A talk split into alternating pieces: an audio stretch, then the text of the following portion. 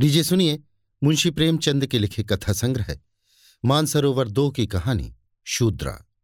मेरी, यानी समीर गोस्वामी की आवाज़ में।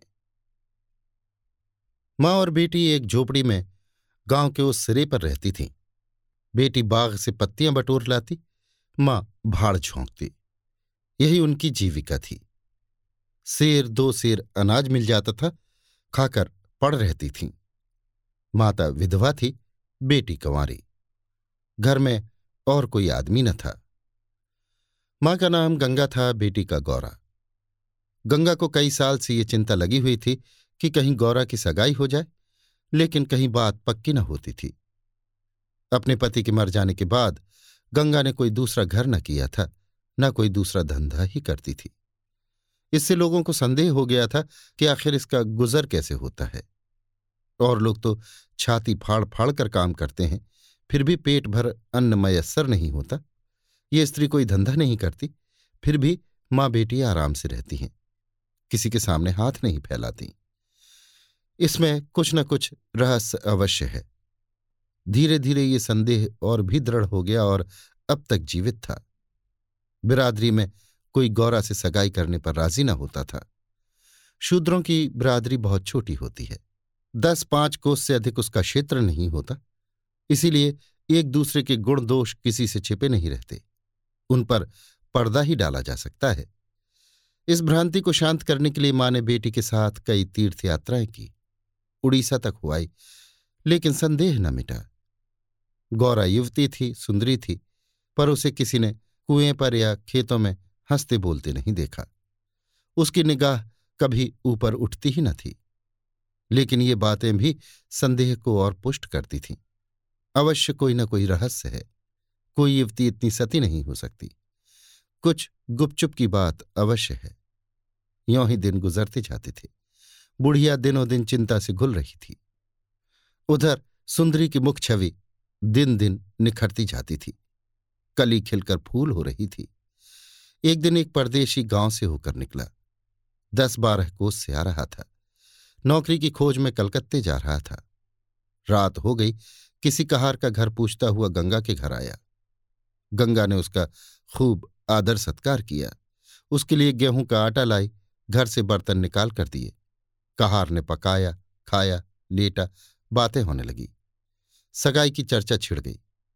कहार जवान था, गौरा पर निगाह पड़ी, उसका रंग ढंग देखा, उसकी सलज्ज छवि आँखों में खुब गई।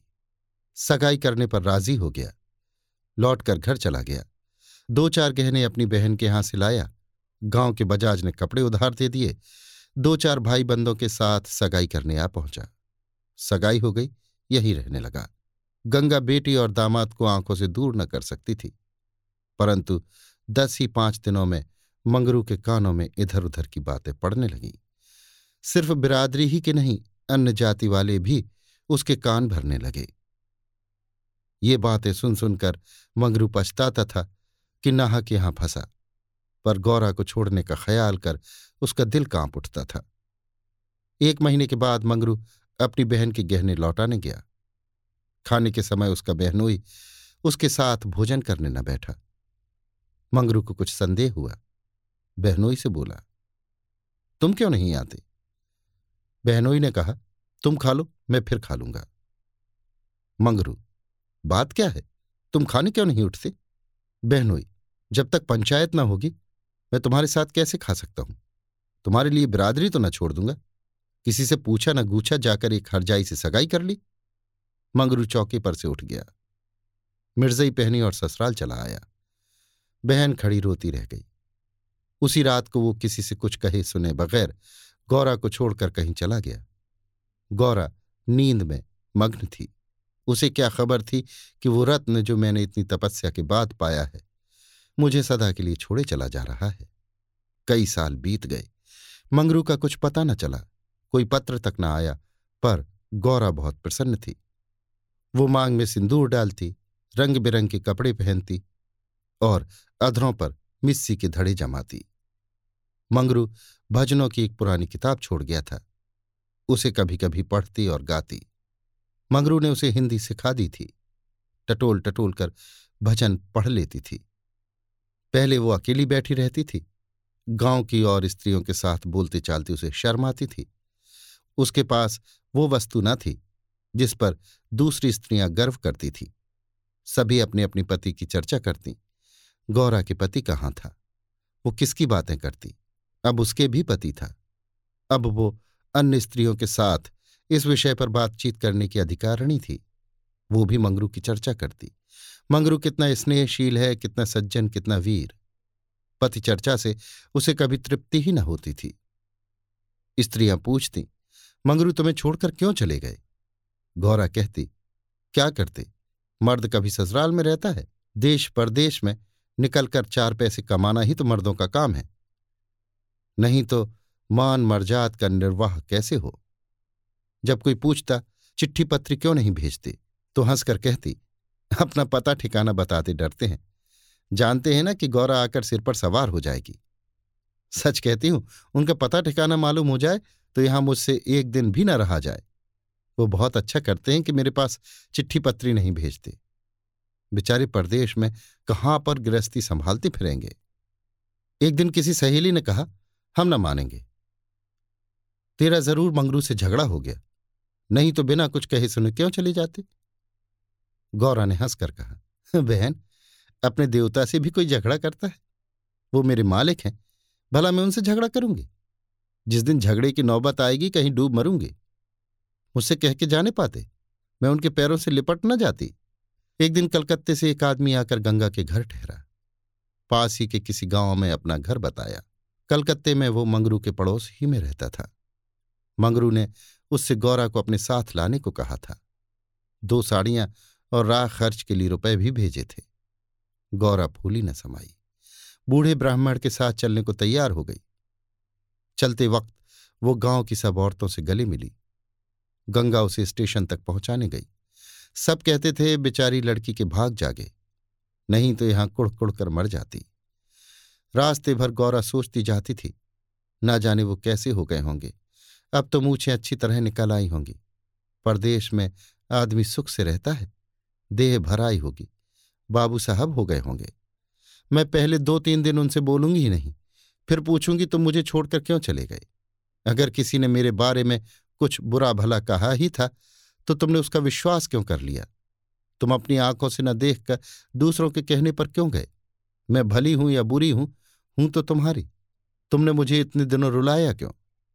तुम्हारे बारे में अगर इसी तरह कोई मुझसे कहता तो क्या मैं तुमको छोड़ देती? जब तुमने मेरी बाह पकड़ ली तो तुम मेरे हो गए। फिर तुम में लाख ऐब हो मेरी बला से, चाहे तुम तुर्क ही क्यों ना हो जाओ। मैं तुम्हें छोड़ नहीं सकती। तुम क्यों मुझे छोड़कर भागे? क्या समझते थे भागना सहज है? आखिर झक मारकर बुलाया कि नहीं? कैसे ना बुलाते? मैंने तो तुम्हारे ऊपर दया की कि चली आई। नहीं कह देती कि मैं ऐसे निर्दयी के पास नहीं जाती। तो तुम आप दौड़े आते। तब करने से तो देवता भी मिल जाते हैं। आकर सामने खड़े हो जाते हैं। तुम कैसे ना आते? वो बार बार उद्विग्न हो होकर बूढ़े ब्राह्मण से पूछती, अब कितनी दूर है? धरती के छोर पर रहते हैं क्या? और भी कितनी ही बातें वो पूछना चाहती थी, लेकिन संकोचवश न पूछ सकती थी। मन ही मन अनुमान करके अपने को संतुष्ट कर लेती थी। उनका मकान बड़ा सा होगा, शहर में लोग पक्के घरों में रहते हैं। जब उनका साहब इतना मानता है तो नौकर भी होगा। मैं नौकर को भगा दूँगी। मैं दिन भर पड़े पड़े क्या किया करूँगी? बीच बीच में उसे घर की याद भी आ जाती थी। बेचारी अम्मा रोती होंगी। अब उन्हें घर का सारा काम आप ही करना पड़ेगा। ना जाने बकरियों को चराने ले जाती हैं या नहीं।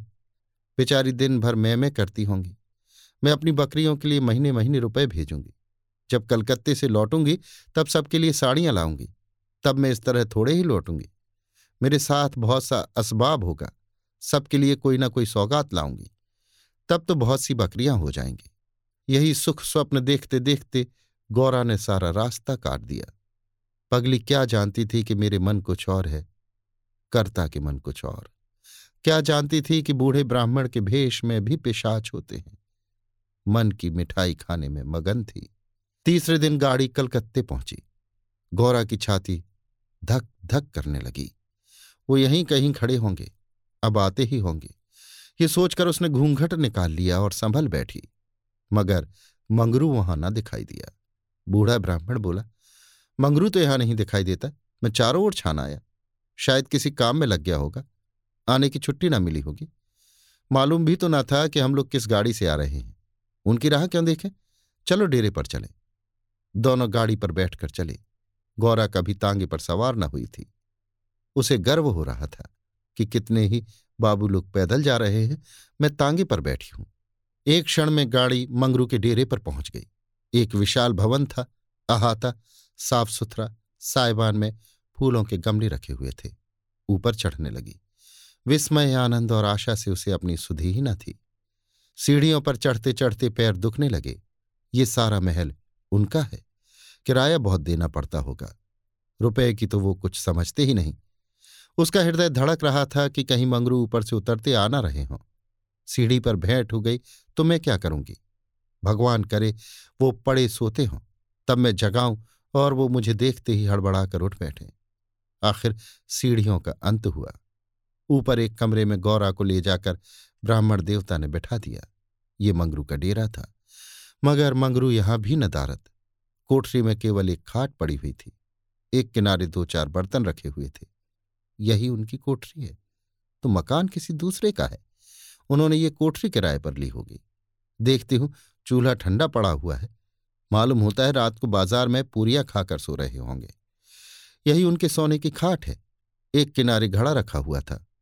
गौरा का मारे प्यास के तालू सूख रहा था। घड़े से पानी उड़ेल कर पिया। एक किनारे पर एक झाड़ू रखा हुआ था। गौरा रास्ते की थकी थी, पर प्रेमोल्लास में थकन कहाँ। उसने कोठरी में झाड़ू लगाई, बर्तनों को धो धोकर एक जगह रखा। कोठरी की एक एक वस्तु यहाँ तक कि उसकी फर्श और दीवारों में उसे आत्मीयता की झलक दिखाई देती थी। उस घर में भी जहाँ उसने अपने जीवन के पच्चीस वर्ष काटे थे, उसे अधिकार का ऐसा गौरवयुक्त आनंद न प्राप्त हुआ था। मगर उस कोठरी में बैठे बैठे उसे संध्या हो गई और मंगरू का कहीं पता नहीं। अब छुट्टी मिली होगी। साँझ को सब जगह छुट्टी होती है। अब वो आ रहे होंगे। मगर बूढ़े बाबा ने उनसे कह तो दिया ही होगा।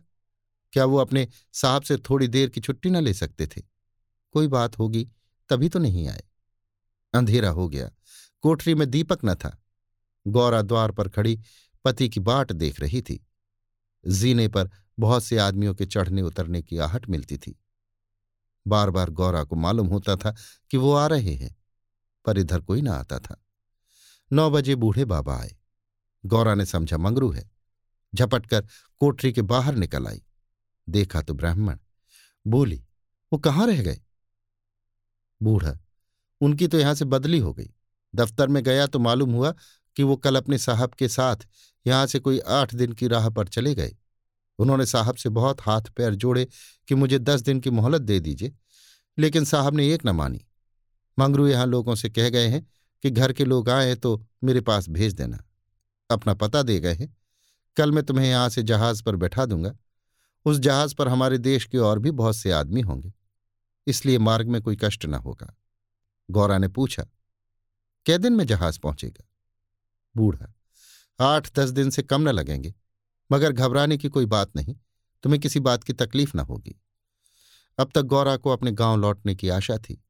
कभी न कभी वो अपने पति को वहाँ अवश्य खींच ले जाएगी। लेकिन जहाज़ पर बैठकर उसे ऐसा मालूम हुआ कि अब फिर माता को न देखूँगी, फिर गाँव के दर्शन न होंगे। देश से सदा के लिए नाता टूट रहा है। वो देर तक घाट पर खड़ी रोती रही। जहाज़ और समुद्र देखकर उसे भय हो रहा था। हृदय दहला जाता था। शाम को जहाज़ खुला। उस समय गौरा का हृदय एक अलक्ष भय से चंचल हो उठा। थोड़ी देर के लिए नैराश्य ने उस पर अपना आतंक जमा लिया। न जाने किस देश में जा रही हूँ, उनसे वहाँ भेंट होगी या नहीं। उन्हें कहाँ खोजती फिरूँगी? कोई पता ठिकाना भी तो नहीं मालूम। बार बार पछताती थी कि एक दिन पहले क्यों न चली आई। कलकत्ते में भेंट हो जाती तो मैं उन्हें वहाँ कभी न जाने देती। जहाज़ पर और भी कितने ही मुसाफिर थे, कुछ स्त्रियाँ भी थीं। उनमें बराबर गाली गलौच होती रहती थी। इसलिए गौरा को उनसे बातें करने की इच्छा न होती थी। केवल एक स्त्री उदास दिखाई देती थी। रंग ढंग से वो किसी भले घर की स्त्री मालूम होती थी। गौरा ने उससे पूछा, तुम कहाँ जाती हो बहन? उस स्त्री की बड़ी बड़ी आँखें सजल हो गईं। बोली, कहाँ बताऊँ बहन, कहाँ जा रही हूँ?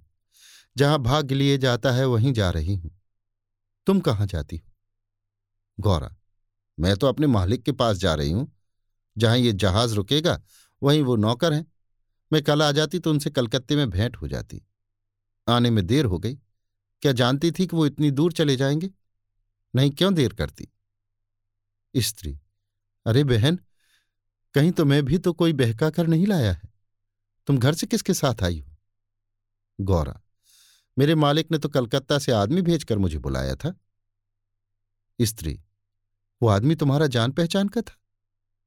गौरा, नहीं, उसी तरफ़ का एक बूढ़ा ब्राह्मण था। स्त्री, वही लंबा सा, दुबला पतला लकलक बूढ़ा, जिसकी एक आँख में फूली पड़ी हुई है। गौरा, हाँ हाँ, वही, क्या तुम उसे जानती हो? स्त्री, उसी दुष्ट ने तो मेरा भी सर्वनाश किया। ईश्वर करे, उसकी सातों पुश्ते नरक भोगें, उसका निर्वंश हो जाए, कोई पानी देने वाला भी न रहे। कोढ़ी होकर मरे। मैं अपना वृतांत सुनाऊं तो तुम समझोगी कि झूठ है। किसी को विश्वास न आएगा। क्या कहूँ? बस यही समझ लो कि इसके कारण मैं न घर की रह गई, न घाट की। किसी को मुँह नहीं दिखा सकती। मगर जान तो बड़ी प्यारी होती है। मिर्च के देश जा रही हूँ कि वहीं मेहनत मजदूरी करके जीवन के दिन काट दू। गौरा के प्राण नहों में समा गए। मालूम हुआ जहाज़ अथाह जल में डूबा जा रहा है। समझ गई कि बूढ़े ब्राह्मण ने दगा की। अपने गाँव में सुना करती थी कि गरीब लोग मिर्च में भर्ती होने के लिए जाया करते हैं। मगर जो वहाँ जाता है, फिर नहीं लौटता। हे भगवान, तुमने मुझे किस पाप का ये दंड दिया? बोली, ये सब क्यों लोगों को इस तरह छलकर मिर्च भेजते हैं? स्त्री, रुपए के लोभ से और किस लिए? सुनती हूँ आदमी पीछे इन सभी को कुछ रुपए मिलते हैं। गौरा तो बहन, वहाँ हमें क्या करना पड़ेगा? स्त्री, मजूरी। गौरा सोचने लगी, अब क्या करूँ? वो आशा नौका, जिस पर बैठी हुई वो चली जा रही थी, टूट गई थी। और अब समुद्र की लहरों के सिवा उसकी रक्षा करने वाला कोई न था। जिस आधार पर उसने अपना जीवन भवन बनाया था, वो जलमग्न हो गया। अब उसके लिए जल के सिवा और कहाँ आश्रय है? उसको अपनी माता की, अपने घर की, अपने गाँव की सहेलियों की याद आई और ऐसी घोर मर्म वेदना होने लगी। मानो कोई सर्प अंत स्थल में बैठा हुआ बार बार डस रहा हो। भगवान, अगर मुझे यही यातना देनी थी तो तुमने मुझे जन्म ही क्यों दिया था? तुम्हें दुखिया पर दया नहीं आती? जो पिसे हुए हैं, उन्हीं को पीसते हो? करुण स्वर से बोली तो अब क्या करना होगा बहन? स्त्री ये तो वहाँ पहुंचकर मालूम होगा। अगर मजूरी ही करनी पड़े तो कोई बात नहीं। लेकिन अगर किसी ने कुदृष्टि से देखा तो मैंने निश्चय कर लिया है कि या तो उसी के प्राण ले लूँगी, या अपने ही प्राण दे दूँगी। ये कहते कहते उसे अपना वृतांत सुनाने की वो उत्कट इच्छा हुई, जो दुखियों को हुआ करती है।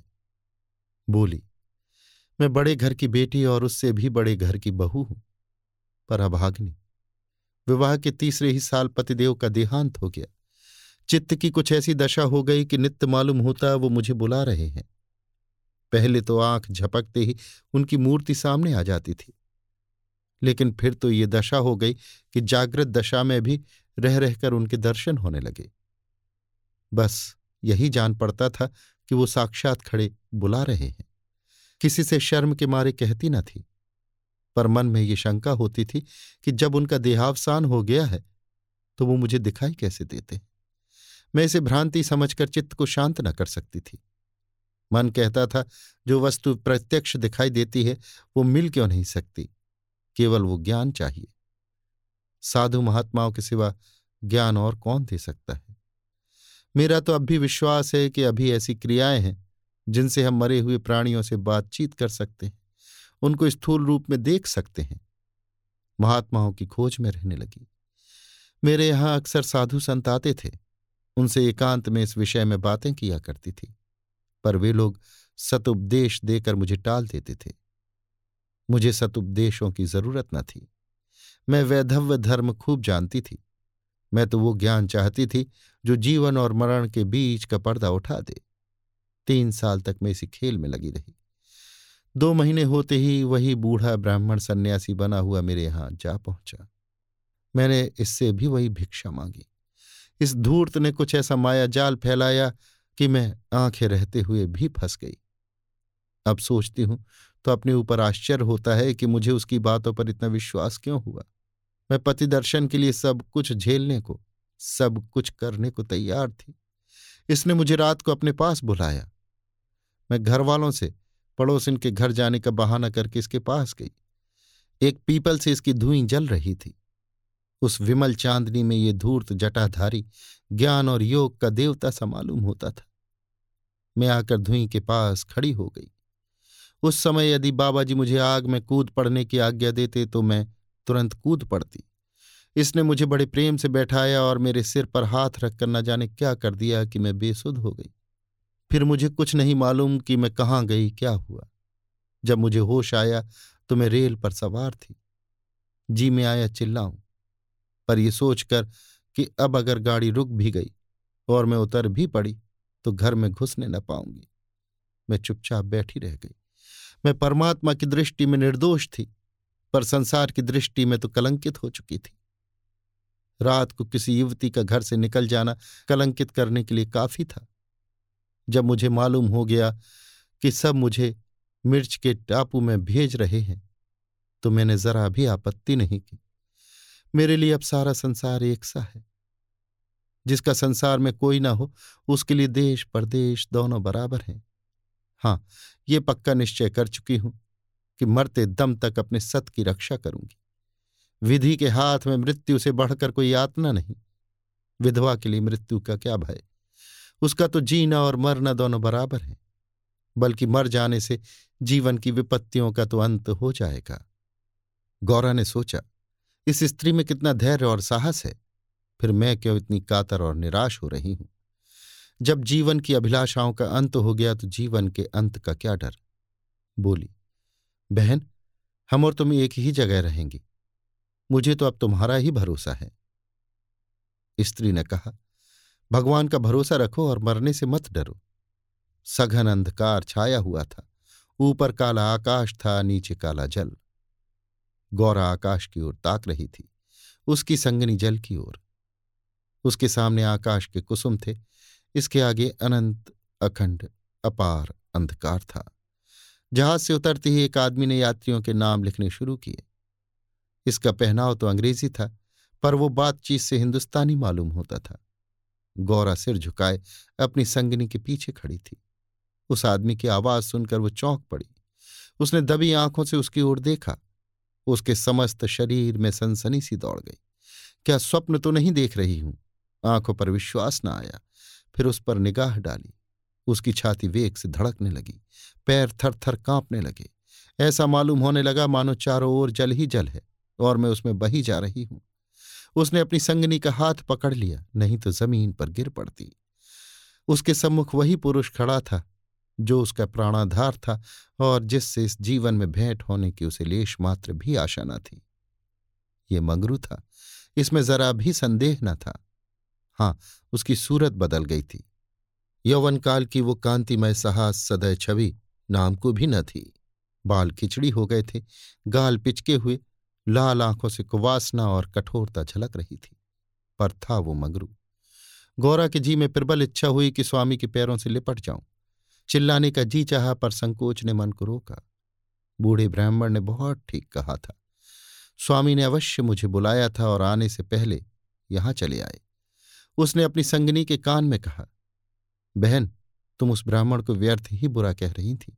यही तो वो हैं जो यात्रियों के नाम लिख रहे हैं। स्त्री, सच? खूब पहचानती हो?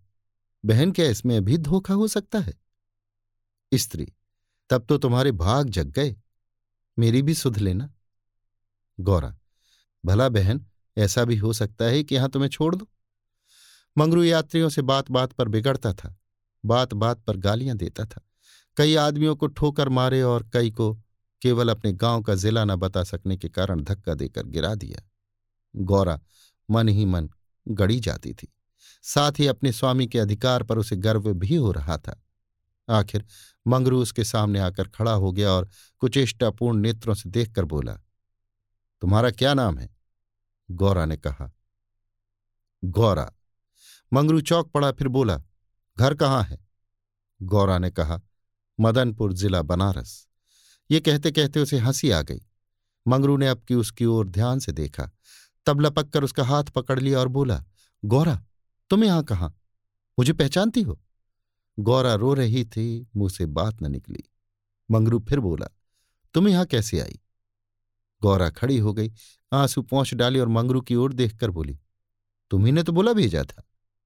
मंगरू, मैंने? मैं तो सात साल से यहाँ हूँ। गौरा, तुमने उस बूढ़े ब्राह्मण से मुझे लाने को नहीं कहा था? मंगरू कह तो रहा हूँ, मैं सात साल से यहाँ हूँ और मरने पर ही यहाँ से जाऊँगा। भला तुम्हें क्यों बुलाता? गौरा को मंगरू से इस निष्ठुरता की आशा न थी। उसने सोचा, अगर ये सत्य भी हो कि उन्होंने मुझे नहीं बुलाया तो भी इन्हें मेरा यो अपमान न करना चाहिए था। क्या ये समझते हैं कि मैं इनकी रोटियों पर आई हूँ? ये तो इतने ओछे स्वभाव के न थे। शायद दर्जा पाकर इन्हें मद हो गया है। नारी सुलभ अभिमान से गर्दन उठाकर उसने कहा तुम्हारी इच्छा हो तो अब से लौट जाऊँ। तुम्हारे ऊपर भार बनना नहीं चाहती। मंगरू कुछ लज्जित होकर बोला, अब तुम यहाँ से लौट नहीं सकती, गौरा। यहाँ आकर विरला ही कोई लौटता है। ये कहकर कुछ देर चिंता में मग्न रहा मानो संकट में पड़ा हुआ हो कि क्या करना चाहिए। उसकी कठोर मुखाकृति पर दीनता का रंग झलक पड़ा। तब कातर स्वर से बोला, जब आ गई हो तो रहो। जैसी कुछ पड़ेगी देखी जाएगी।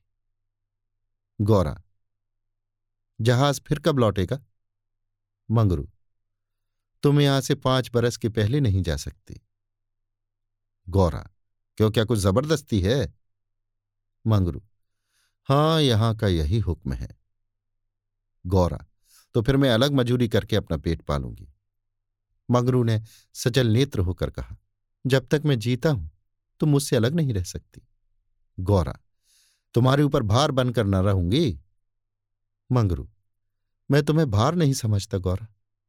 लेकिन ये जगह तुम जैसी देवियों के रहने लायक नहीं।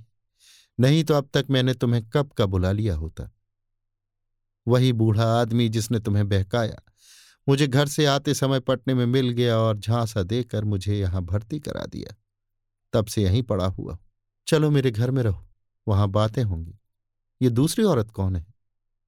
गौरा ये मेरी सखी है, इन्हें भी वही बूढ़ा बहका लाया है।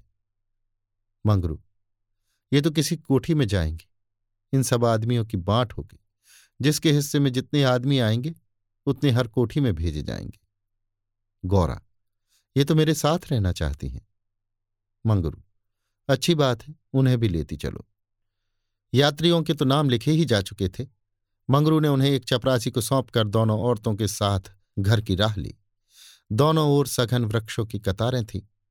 जहाँ तक निगाह जाती थी, ऊख ही ऊख दिखाई देती थी। समुद्र की ओर से शीतल, निर्मल वायु की झोंके आ रहे थे।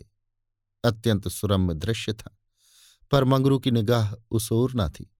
वो भूमि की ओर ताकता सिर झुकाए संदिग्ध चाल से चला जा रहा था। मानो, मन ही मन कोई समस्या हल कर रहा है। थोड़ी ही दूर गए थे कि सामने से दो आदमी आते हुए दिखाई दिए। समीप आकर दोनों रुक गए और एक ने हंसकर कहा, मंगरू, इनमें से एक हमारी है। दूसरा बोला, और दूसरी मेरी। मंगरू का चेहरा तमतमा उठा, भीषण क्रोध से कांपता हुआ बोला, ये दोनों मेरे घर की औरतें हैं, समझ गए? इन दोनों ने ज़ोर से कह कहा मारा और एक ने गौरा के समीप आकर उसका हाथ पकड़ने की चेष्टा करके कहा, ये मेरी है, चाहे तुम्हारे घर की हो, चाहे बाहर की। चचा, हमें चकमा देते हो? मंगरू कासिम इन्हें मत छेड़ो, नहीं तो अच्छा ना होगा। मैंने कह दिया, मेरे घर की औरतें हैं। मंगरू की आँखों से अग्नि ज्वाला सी निकल रही थी। वो दोनों उसके मुख का भाव देखकर कुछ सहम गए और समझ लेने की धमकी देकर आगे बढ़े। किंतु मंगरू के अधिकार क्षेत्र से बाहर पहुँचते ही एक ने पीछे से ललकार कर कहा, देखें, कहाँ लेके जाते हो? मंगरू ने उधर ध्यान न दिया। जरा कदम बढ़ाकर चलने लगा। जैसे संध्या के एकांत में हम कब्रिस्तान के पास से गुजरते हैं। हमें पग पग पर यही शंका होती है कि कोई शब्द कान में न पड़ जाए, कोई सामने आकर खड़ा न हो जाए, कोई ज़मीन के नीचे से कफन ओढ़े, उठ न खड़ा हो। गौरा ने कहा, ये दोनों बड़े सोहदे थे? मंगरू, और मैं किस लिए कह रहा था कि ये जगह तुम जैसी स्त्रियों के रहने लायक नहीं सहसा दाहिनी तरफ़ से एक अंग्रेज़ घोड़ा दौड़ाता हुआ आ पहुँचा और मंगरू से बोला वेल जमादार, ये दोनों औरतें हमारी कोठी में रहेगा। हमारी कोठी में कोई औरत नहीं है। मंगरू ने दोनों औरतों को अपने पीछे कर लिया और सामने खड़ा होकर बोला, साहब, ये दोनों हमारे घर की औरतें हैं। साहब, ओह, तुम झूठा आदमी, हमारी कोठी में कोई औरत नहीं है और तुम दो ले जाएगा? ऐसा नहीं हो सकता। गौरा की ओर इशारा करके, इसको हमारी कोठी पर पहुँचा दो। मंगरू ने सिर से पैर तक कांपते हुए कहा ऐसा नहीं हो सकता। मगर साहब आगे बढ़ गया। उसके कान में बात न पहुँची। उसने हुक्म दे दिया था और उसकी तामील करना जमादार का काम था। शेष मार्ग निर्विघ्न समाप्त हुआ। आगे मजूरों के रहने की मिट्टी के घर थे। द्वारों पर स्त्री पुरुष जहाँ तहां बैठे हुए थे। सभी इन दोनों स्त्रियों की ओर घूरते थे और आपस में इशारे करके हँसते थे। गौरा ने देखा, उनमें छोटे बड़े का लिहाज नहीं है। न किसी की आँख में शर्म है। एक भदेसल औरत ने हाथ पर चिलम पीते हुए अपनी पड़ोसिन से कहा, चार दिन की चांदनी, फिर अंधेरा पाक। दूसरी अपनी चोटी गूंथती हुई बोली, कलोर है ना? मंगरू दिन भर द्वार पर बैठा रहा। मानो कोई किसान अपने मटर के खेत की रखवाली कर रहा हो। कोठरी में दोनों स्त्रियाँ बैठी, अपने नसीबों को रो रही थीं। इतनी ही देर में दोनों के यहाँ की दशा का परिचय हो गया था। दोनों भूखी प्यासी बैठी थी। यहाँ का रंग देखकर भूख प्यास सब भाग गई थी। रात के दस बजे होंगे कि एक सिपाही ने आकर मंगरू से कहा, चलो तुम्हें जंट साहब बुला रहे हैं। मंगरू ने बैठे बैठे कहा, देखो नब्बी, तुम भी हमारे देश के आदमी हो। कोई मौका पड़े तो हमारी मदद करोगे ना? जाकर साहब से कह दो, मंगरू कहीं गया है। बहुत होगा, जुर्माना कर देंगे। नब्बी, ना भैया, गुस्से में भरा बैठा है। पिए हुए है, कहीं मार चले तो बस। यहाँ चमड़ा इतना मज़बूत नहीं है। मंगरू अच्छा तो जाकर कह दो नहीं आता। नब्बी, मुझे क्या? जाकर कह दूँगा, पर तुम्हारी खैरियत नहीं है। मंगरू ने जरा देर सोचकर लकड़ी उठाई और नब्बी के साथ साहब के बंगले पर चला। ये वही साहब थे जिनसे आज मंगरू की भेंट हुई थी। मंगरू जानता था कि साहब से बिगाड़ करके यहाँ एक क्षण भी निर्वाह नहीं हो सकता। जाकर साहब के सामने खड़ा हो गया। साहब ने दूर ही से डांटा, वो औरत कहाँ है? तुम उसे अपने घर में क्यों रखा है? मंगरू, हुजूर, वो मेरी ब्याहता औरत है। साहब अच्छा वो दूसरा कौन है? मंगरू, वो मेरी सगी बहन है, हुजूर। साहब, हम कुछ नहीं जानता, तुमको लाना पड़ेगा दो में से कोई। मंगरू पैरों पर गिर पड़ा और रो रो कर अपनी सारी राम कहानी सुना गया, पर साहब जरा भी न पसीजे। अंत में वो बोला हुजूर, वो दूसरी औरतों की तरह नहीं है। अगर यहाँ आ भी गई तो प्राण दे देंगी। साहब ने हंसकर कहा, ओह, जान देना इतना आसान नहीं है। नब्बी, मंगरू, अपनी दांव रोते क्यों हो? तुम हमारे घर में नहीं घुसे थे। अब भी जब घात पाते हो, जा पहुँचते हो, अब रोते क्यों हो? एजेंट ओ ये बदमाश है। अभी जाकर लाओ, नहीं तो हम तुमको हंटरों से पीटेगा। मंगरू हुजूर जितना चाहे पीट ले। मगर मुझसे वो काम करने को ना कहें, जो मैं जीते जी नहीं कर सकता। एजेंट, हम एक सौ हंटर मारेगा। मंगरू, हुजूर एक हज़ार हंटर मार ले, लेकिन मेरे घर की औरत से न बोले। एजेंट नशे में चूर था। हंटर लेकर मंगरू पर पिल पड़ा और लगा सड़ा सड़ जमाने। दस बारह कोड़े तो मंगरू ने धैर्य के साथ सहे। फिर हाय हाय करने लगा। देह की खाल फट गई थी और मांस पर जब चाबुक पड़ता था तो बहुत जब्त करने पर भी कंठ से आर्त्र ध्वनि निकल पड़ती थी और अभी एक सौ में कुल पंद्रह चाबुक पड़े थे। रात के दस बज गए थे। चारों ओर सन्नाटा छाया था और उस नीरव अंधकार में मंगरू का करुण विलाप किसी पक्षी की भांति आकाश में मंडला रहा था। वृक्षों के समूह भी हत बुद्धि से खड़े, मौन रुदन की मूर्ति बने हुए थे। ये पाषाण हृदय लंपट, विवेक शून्य, जमादार। इस समय एक अपरिचित स्त्री के सतित्व की रक्षा करने के लिए अपने प्राण तक देने पर तैयार था। केवल इस नाते कि वो उसकी पत्नी की संगनी थी। वो समस्त संसार की नज़रों में गिरना गवारा कर सकता था, पर अपनी पत्नी की भक्ति पर अखंड राज्य करना चाहता था। इसमें अणुमात्र की कमी भी उसके लिए असह थी।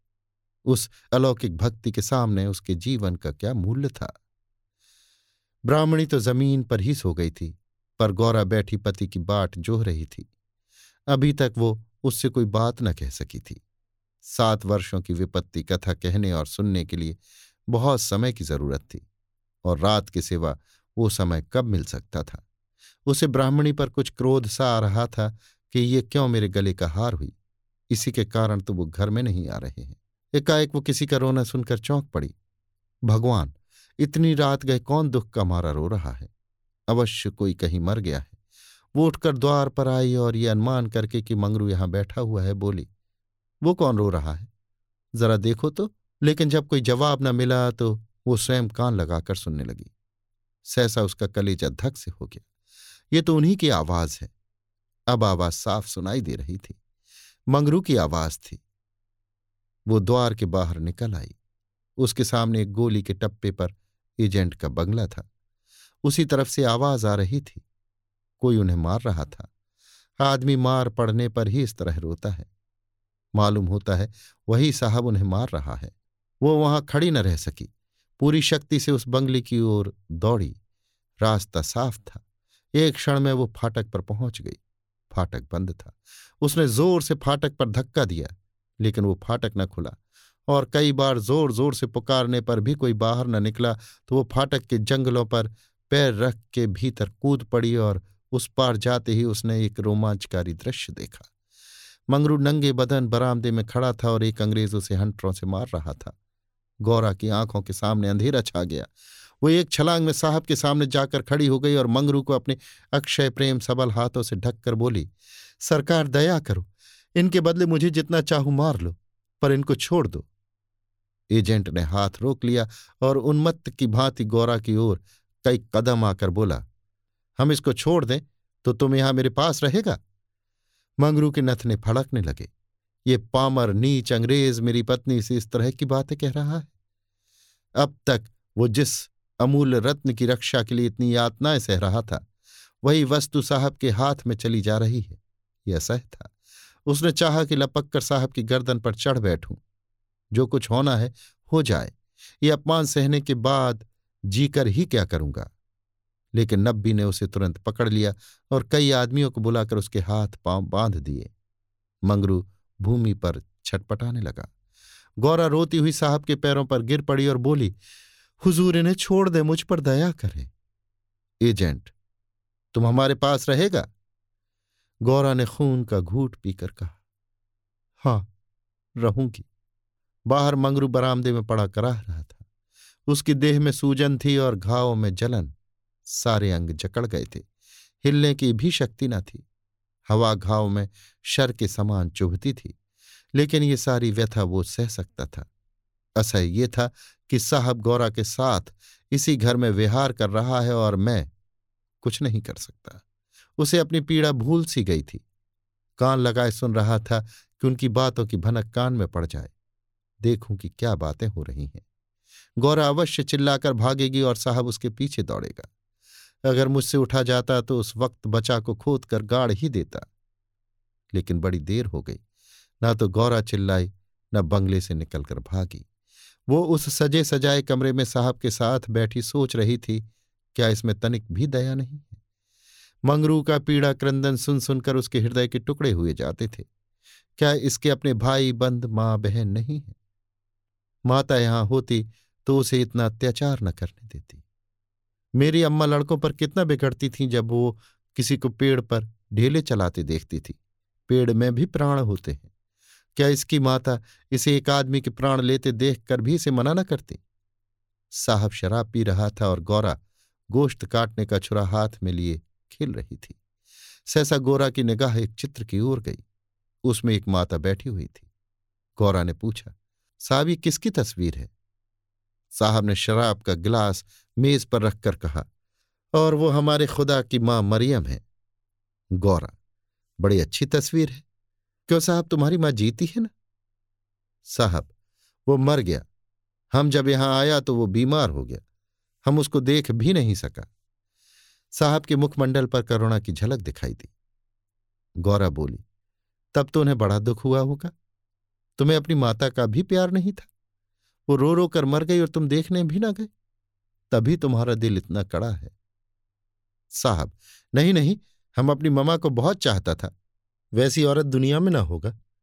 हमारा बाप हमको बहुत छोटा सा छोड़कर मर गया था। उसने कोयले की खान में मजूरी करके हमको पाला। गौरा, तब तो वो देवी थी। इतनी गरीबी का दुख सहकर भी तुम्हें दूसरों पर तरस नहीं आता।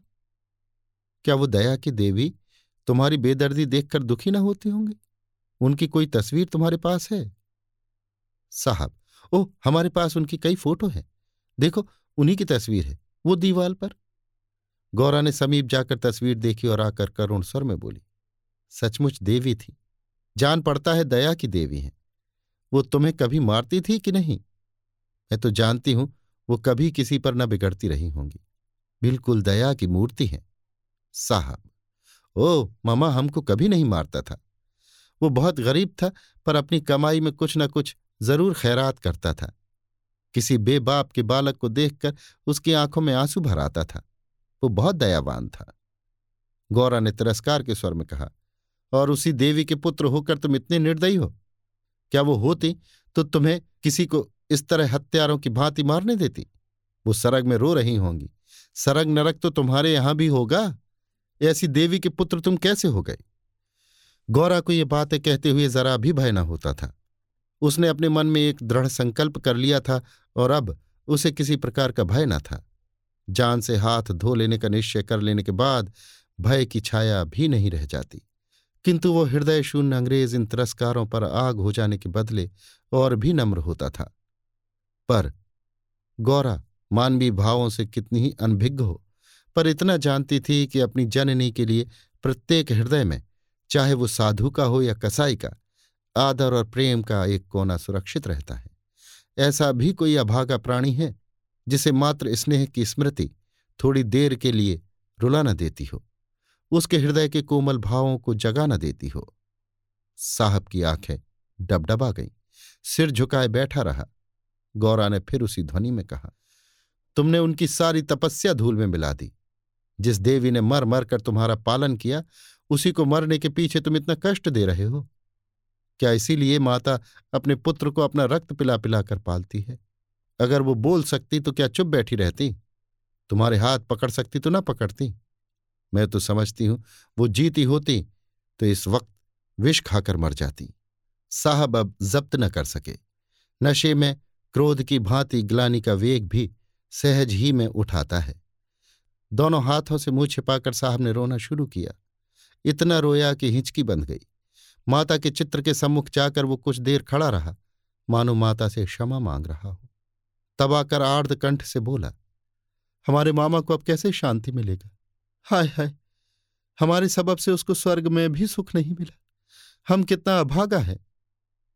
गौरा, अभी जरा देर में तुम्हारा मन बदल जाएगा और फिर तुम दूसरों पर अत्याचार करने लगोगे। साहब, नहीं नहीं, अब हम ममा को कभी दुख नहीं देगा। हम अभी मंगरू को अस्पताल भेजता है। रात को ही मंगरू अस्पताल पहुँचा दिया गया। एजेंट खुद उसको पहुँचाने आया। गौरा भी उसके साथ थी। मंगरू को ज्वर आया था, बेहोश पड़ा हुआ था। मंगरू ने तीन दिन आँखें न खोली और गौरा तीनों दिन उसके पास बैठी रही। एक क्षण के लिए भी वहाँ से न हटी।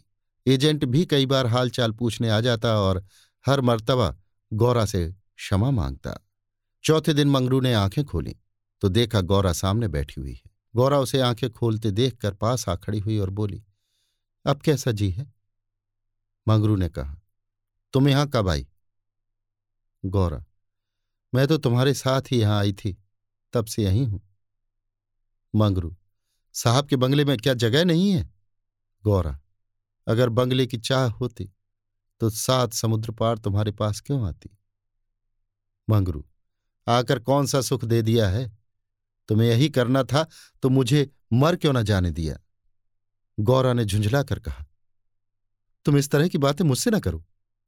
ऐसी बातों से मेरी देह में आग लग जाती है। मंगरू ने मुँह फेर लिया।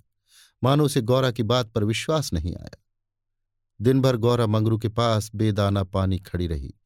गौरा ने कई बार उसे बुलाया, लेकिन वो चुप्पी साधे रह गया। ये संदेह युक्त निरादर कोमल हृदय गौरा के लिए असह्य था। जिस पुरुष को वो देवतुल्य समझती थी, उसके प्रेम से वंचित होकर वो कैसे जीवित रह सकती थी? यही प्रेम उसके जीवन का आधार था। उसे खोकर अब वो अपना सर्वस्व खो चुकी थी। आधी रात से अधिक बीत चुकी थी। मंगरू बेखबर सोया हुआ था। शायद वो कोई स्वप्न देख रहा था। गौरा ने उसके चरणों पर सिर रखा और अस्पताल से निकली। मंगरू ने उसका परित्याग कर दिया था। वो भी उसका परित्याग करने जा रही थी। अस्पताल की पूर्व दिशा में एक फरलांग पर एक छोटी सी नदी बहती थी। गौरा उसके कगार पर खड़ी हो गई। अभी कई दिन पहले वो अपने गाँव में आराम से पड़ी हुई थी। उसे क्या मालूम था कि जो वस्तु इतनी मुश्किल से मिल सकती है, वो इतनी आसानी से खोई भी जा सकती है। उसे अपनी माँ की, अपने घर की, अपनी सहेलियों की, अपनी बकरी के बच्चों की याद आई। वो सब कुछ छोड़कर इसीलिए यहाँ आई थी। पति के ये शब्द, क्या साहब के बंगले में जगह नहीं है, उसके मर्म स्थान में बाणों के समान चुभे हुए थे। ये सब मेरे ही कारण तो हुआ, मैं न रहूँगी तो वो फिर आराम से रहेंगे। सहसा उसे ब्राह्मणी की याद आ गई, उस दुखिया के दिन यहाँ कैसे कटेंगे? चलकर साहब से कह दूँ कि उसे या तो उसके घर भेज दें या किसी पाठशाला में काम दिला दे। वो लौटना ही चाहती थी कि किसी ने पुकारा। गौरा, वो मंगरू का करुण कंपित स्वर था। वो चुपचाप खड़ी हो गई। मंगरू ने फिर पुकारा, गौरा गौरा, तुम कहा? मैं ईश्वर से कहता हूँ कि गौरा ने और कुछ न सुना। वो धम से नदी में कूद पड़ी। बिना अपने जीवन का अंत किए, वो स्वामी की विपत्ति का अंत न कर सकती थी। धमाके की आवाज़ सुनते ही मंगरू भी नदी में कूदा। वो अच्छा तैराक था, मगर कई बार गोते मारने पर भी गौरा का कहीं पता न चला। प्रातःकाल दोनों लाशें साथ साथ नदी में तैर रही थीं। जीवन यात्रा में उन्हें वो चिरसंग कभी न मिला था। स्वर्ग यात्रा में दोनों साथ साथ जा रहे थे। अभी आप सुन रहे थे मुंशी प्रेमचंद के लिखे कथा संग्रह, मानसरोवर दो की कहानी, शूद्रा, मेरी यानी समीर गोस्वामी की आवाज़ में।